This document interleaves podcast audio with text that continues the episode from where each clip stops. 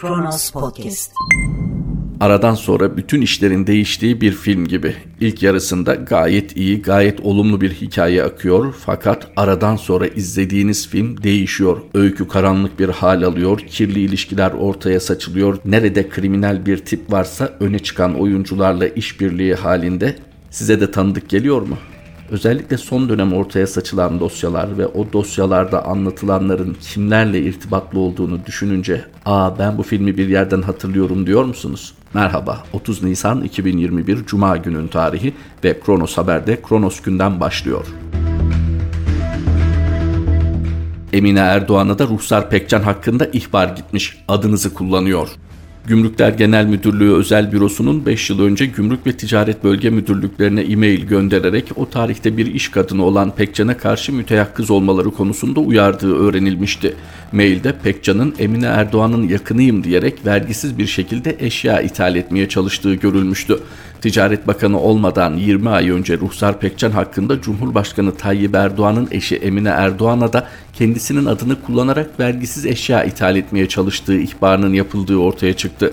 Konuyu köşesine taşıyan gazeteci İsmail Saymaz, Emine Erdoğan'ın o dönemki özel kalem müdürü Sema Silkin Ün'le yaptığı görüşmeyi aktardı. Saymaz şu ifadeleri kullandı. Bu ciddiye alınacak bir ihbardı. Bizi arayan kişinin statüsünü bilmiyorum ancak konuya dair tanıklığı vardı. Ruhsar Pekcan bizim tanımadığımız bir isimdi. İhbarcı fazla detay vermedi ama söylediklerini o dönemki Gümrük ve Ticaret Bakanı Bülent Tüfekçi'nin özel kalem müdürü olan Bülent Bey'e hemen gönderdim. Hatta gece yazdım, bekletmedim. Ciddiye alınacak bir durumdu. İftira mı atıyordu bilmem ama böyle iftira atılmaz.'' Sema Silkin'ün 3 Kasım 2016 gecesi saat 23.57'de Bakan Tüfekçi'nin özel kalemine gönderdiği WhatsApp mesajında şunları yazdı.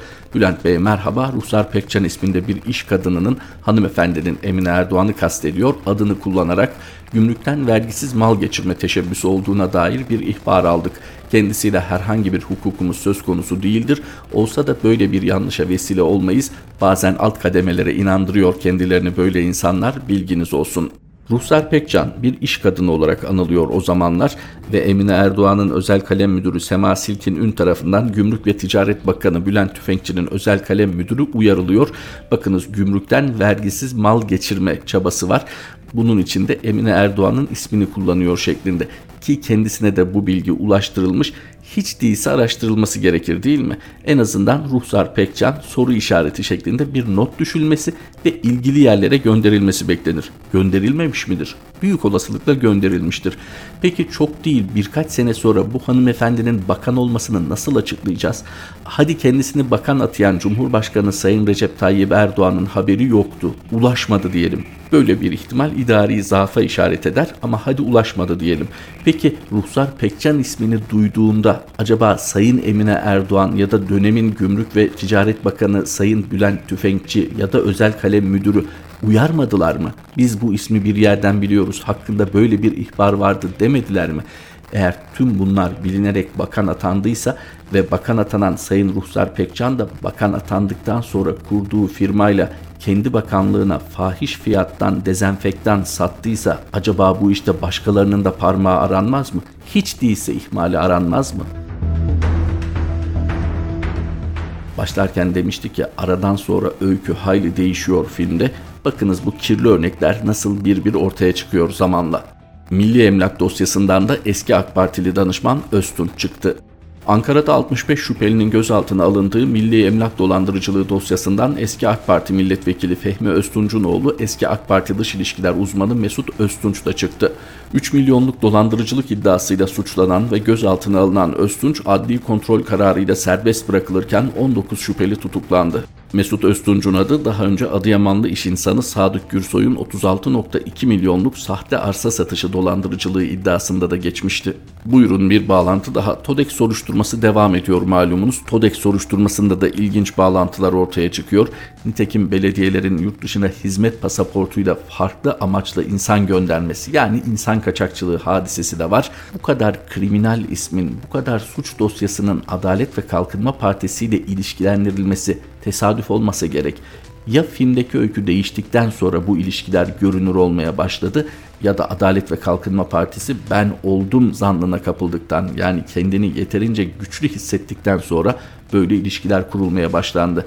Burada büyük bir ihtimalle bu işe kalkışanların hatta tam tabirle bu işlere bulaşanların kendilerine partilerinden dolayı duydukları güven yatıyor olsa gerek. Bir ayrıcalık hissi herhalde ya da korunacağım güvencesi. Bakınız Başkan önce kabul etti, sonra sildi. AK Parti yasaklarda muafiyet belgesi dağıtıyor. AK Parti Diyarbakır ve Kırıkkale il başkanlıklarına ait iki ayrı yazının tam kapanma döneminde AK Partili il yöneticileri ve parti çalışanları için parti çalışmaları yürütüyor olmaları gerekçesiyle izin belgesi düzenlendiği ortaya atıldı. Sosyal medyada paylaşılan bir yazı görselinde AK Parti Kırıkkale İl Başkanı Mustafa Kaplan tarafından imzalandığı öne sürülen belgede yazım hatalarıyla beraber şu ifadeler yer aldı. İl başkanlığımızca yukarıda belirtilen isim ve aracı için teşkilat çalışmalarında görevlendirilmesi nedeniyle Cumhurbaşkanımız ve Genel Başkanımız Sayın Recep Tayyip Erdoğan tarafından alınan karar ve partimizin genel esasları doğrultusu maddesi uyarınca uygulamada herhangi bir aksaklığa meydan verilmemesi ve mağduriyete neden olunmaması adına iş bu belgeyle yasaklar bitimine kadar izni bulunmaktadır. Maske ve hijyen konusunda azami kurallara riayet edilerek her türlü tedbirler alınmıştır. Gereği bilgilerinize arz ederim.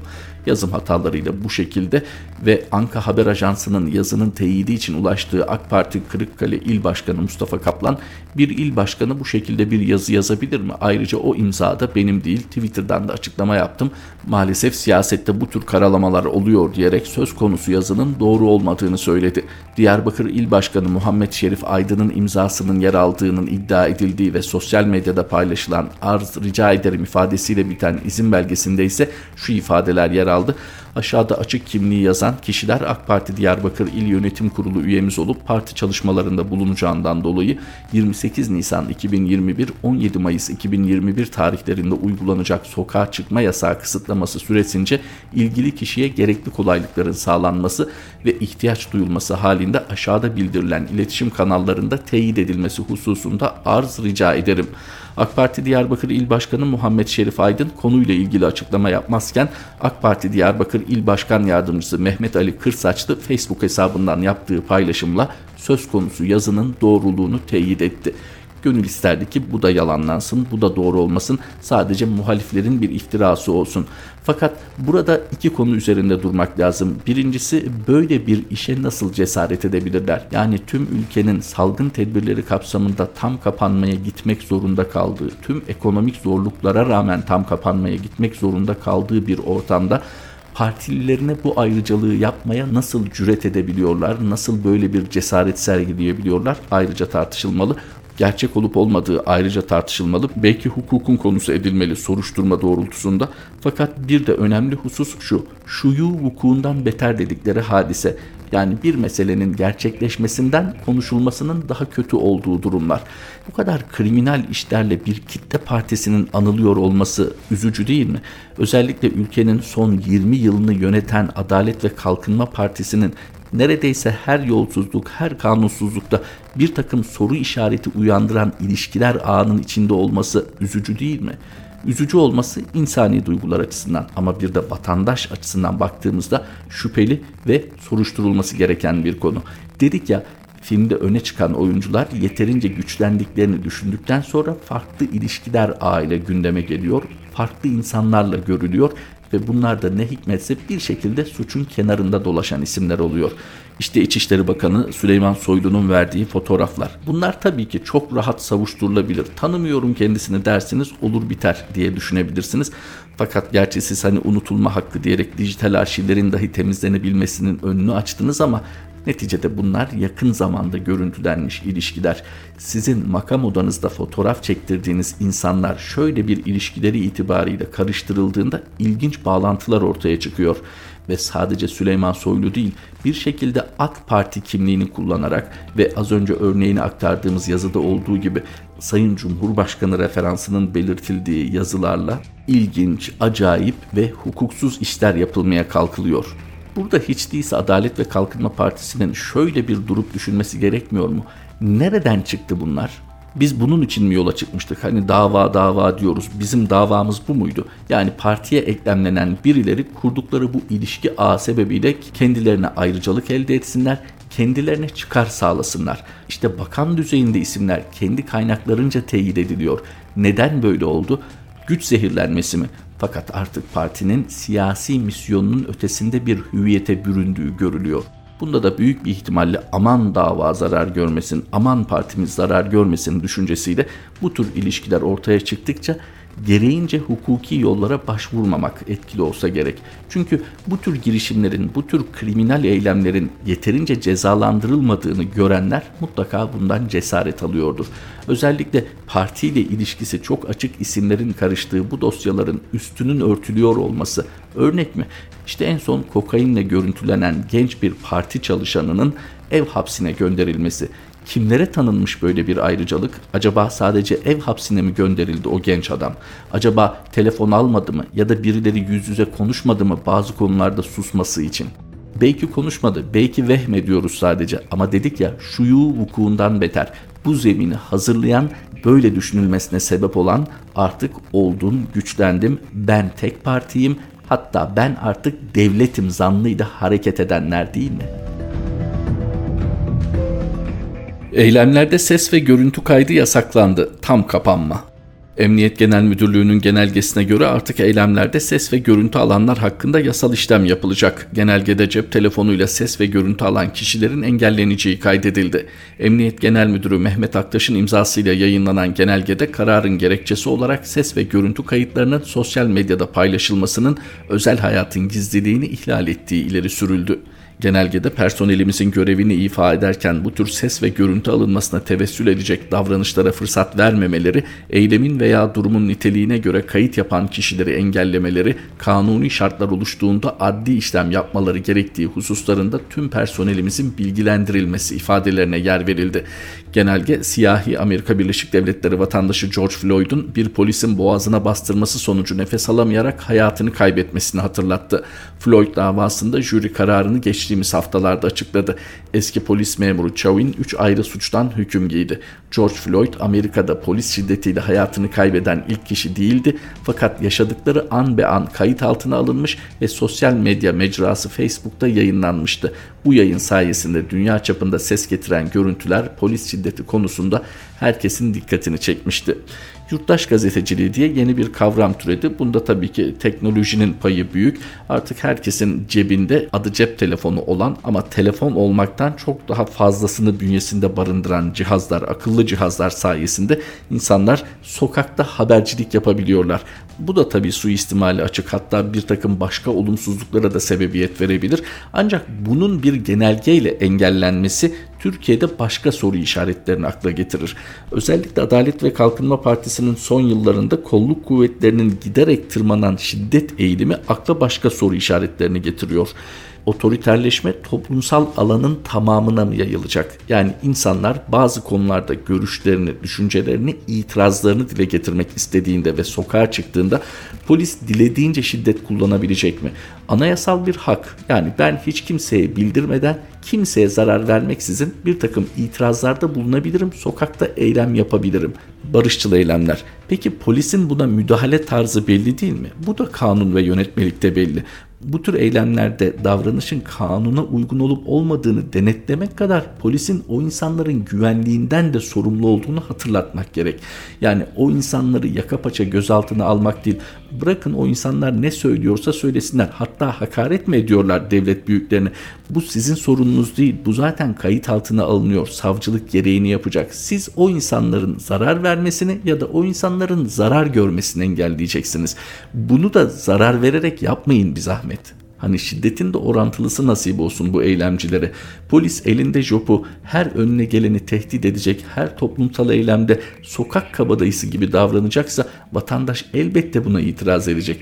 Vatandaş elbette bunu telefonuyla kaydetmek isteyecek. Çünkü onlarca örnek gördük. Sokakta olan farklı, polis tutanağında olan farklı. Vatandaş da kendini korumak isteyecek. Bundan daha doğal bir şey olamaz. Fakat Emniyet Genel Müdürlüğü şimdi yayınladığı genelgeyle diyor ki sokakta bu tür ses ve görüntü kaydına izin verilmeyecek. Özel hayatın gizliliği mi ihlal ediliyor? Polis orada zaten vazifesini yerine getiriyor. Yani kamuya dönük işini yerine getiriyor. Ha şunu derseniz anlaşılır. İşte polisin belirgin şekilde yüzünün gösterilmesi. Tamam bununla ilgili tedbirler alınabilir. Ama siz orada görüntü ve ses kaydına izin vermemekle neyi amaçlıyorsunuz ki? Hele hele son yıllarda tırmanan bu polis şiddeti düşünüldüğünde bu genelgenin iyi niyeti sorgulanır. Ekonomide gitgide ağırlaşan koşullar, tam kapanma, bununla birlikte Boğaziçi direnişi gibi, kadın eylemleri gibi artan toplumsal tepkiler, tüm bunlar akla getirildiğinde acaba toplumsal eylemlerde bundan sonra daha farklı bir tavır mı görülecek? kitleleri etkileyebilecek bu tür eylemlerin önümü alınmaya çalışılacak. Bu sorular da gayet makul. Emekçiler için tam kapanmanın ilk günü metro doldu, ek sefer düzenleniyor. 17 günlük tam kapanma döneminin ilk iş gününde işçiler, emekçiler ve memurlar yollara döküldü. Metroda yoğunluk yaşandı. Kabine toplantısından çıkan karar doğrultusunda Türkiye genelinde uygulanan 17 günlük tam kapanma dönemi başladı. Ancak kapanmaya rağmen İstanbul'da trafik oluştuğu ve toplu taşımada yoğunluk yaşandığı görüldü. Metro İstanbul ise Twitter hesabından hatlarımızda yaşanan yolcu yoğunluğu nedeniyle yoğun olan hatlarımızda ek seferler düzenlenmektedir açıklamasını yaptı. 29 Nisan saat 19 itibariyle 17 gün sürecek ve 17 Mayıs sabah 5 itibariyle son bulacak tam kapanma başladı. Tam kapanma demişken altını kalın kalın çizelim. Devrimci İşçi Sendikaları Konfederasyonu Genel Başkanı Sayın Arzu Çerkezoğlu söylemişti. Bu nasıl tam kapanma? Milyonlarca insan çalışacak. 43 sektörde faaliyet gösterilecek ve bu 43 sektörle ilintili diğer sektörler de faaliyet gösterecek. En basiti Kronos'tan aktardığımız bu haberdeki gibi. Ulaşım çalışacak. Neden? Çünkü bu insanlar iş yerlerine gidecekler, çalışacaklar. Onları iş yerine taşımanın bir yolu olmalı değil mi? Fotoğraf anlatmak hiç zor değil. Hani lebalep diyor ya Sayın Cumhurbaşkanı kongrelerini överken işte lebalep toplu ulaşım görüntüleri de görüyoruz. İnsanlar iç içe, insanlar sosyal mesafeyi uygulamak şöyle dursun rahatça yolculuk edemeyecekleri bir şekilde doldurmuşlar toplu ulaşım araçlarını. E peki bu nasıl bir toplu kapanma? Toplu kapanma kapanmada murad edilen insanların mümkün mertebe evde kalması, mümkün mertebe birbirleriyle fiziki etkileşimde bulunmaması, ortak alanlarda kalabalık olarak bulunmaması değil miydi? E şimdi bu toplu ulaşım araçlarını gördükten sonra toplu kapanma olsa ne olur, olmasa ne olur? Çünkü bu insanlar evlerine ve iş yerlerine gidiyorlar değil mi? E, oradaki insanları da riske atmış olmuyor musunuz bu durumda? Hani evde kalmakla kurtulmuş olmuyor ki ailenin diğer bireyleri. Çalışan zaten gidip geliyor ve üstüne üstlük sosyal mesafeye dikkat edemeyeceği koşullarda gidip geliyor. Peki eve taşıyacağı, iş yerine taşıyacağı yani en başından tespit edildiği gibi aslında gerekli ekonomik destek verilemeyeceği için insanlar evde tutulamıyor. Ha tutulabilenlerin tutulması da çok tartışılır. Hep söylendi ya gündelik kazancıyla yaşayan insanlar var. Siz onları eve hapsedeceksiniz ama gerekli desteği vermeyeceksiniz. Buna tam kapanma derseniz sadece resmi tanımı kullanmış olursunuz. Yoksa sosyal devletin gereğini yerine getirmiş olmazsınız. Merkez Bankası 3 ayda 31,5 ton altın sattı. Türkiye 128 milyar dolar nerede sorusunun cevabını beklerken Merkez Bankası'nın döviz rezervinden sonra altın rezervlerini de erittiği ortaya çıktı. Dünya Altın Konseyi'nin son raporunda Türkiye Cumhuriyet Merkez Bankası'nın altın rezervlerinin 2021'in ilk 3 aylık döneminde 31,5 ton azalarak 512,5 tona düştüğü belirtildi. Raporda Merkez Bankası'nın ard arda 3 çeyrektir net satıcı olduğu vurgulanıyor. Filipinler ise 24,9 ton altın satışıyla ikinci sırada gelirken Filipinleri 6,7 ton satışla Birleşik Arap Emirlikleri takip etti.